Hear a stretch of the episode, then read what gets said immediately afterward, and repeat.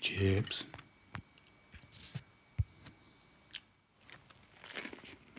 Oh, from the salted mouthful. Oh my God, I apologise. Sorry, eating with your mouthful. How terrible! I mean, talking with your mouthful. How terrible! Of course, you got to eat with your mouthful. That's the way it works. Yeah, lazy. Back to work today, and a lazy dinner. Had an English delicacy called a chip butty. I actually didn't have a chip butty. I had a French fry butty.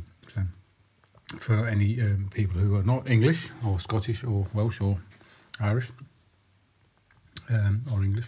Did I say English? I probably said English. It's basically bread with butter on it. I think I used tomato sauce this time, so tomato ketchup. And chuck some French fries in it and fold it over and eat. Normally it's a delicacy in England called a chip butty, which a chip, if you visited England and know what a chip is, it's basically a French fry but 5 times as thick and deep fried in dripping or beef lard, which is super tasty. You get it from chip shops.